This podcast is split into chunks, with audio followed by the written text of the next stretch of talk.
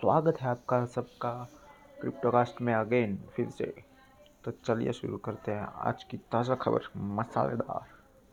New York के mayor Eric electric Adams को चाहिए अपनी पहले पे चेक इन बिटकॉइन। तो जैसा कि आप सभी ने सुना होगा, पिछले कुछ दिनों से शिबू बोर्ड हवा में उड़ रहा था, जो कि क्रैश होने वाला कुछ ही देर। अभी तक दो परसेंट डाउन हो चुका है। एक पेमेंट फॉर्म है स्क्वायर करके, जिसने अपने क्वार्टर थ्री के रिज़ल्ट अनाउंस किए। जिसमें दो, एक अच्छी खबर भी है, एक बुरी खबर भी है। तो चलिए पहले बुरी खबर सुन लेते हैं।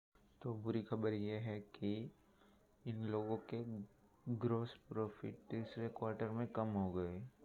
और अच्छी खबर ये है कि जो कि ये company peer to peer application है बिटकॉइन ट्रेडिंग की।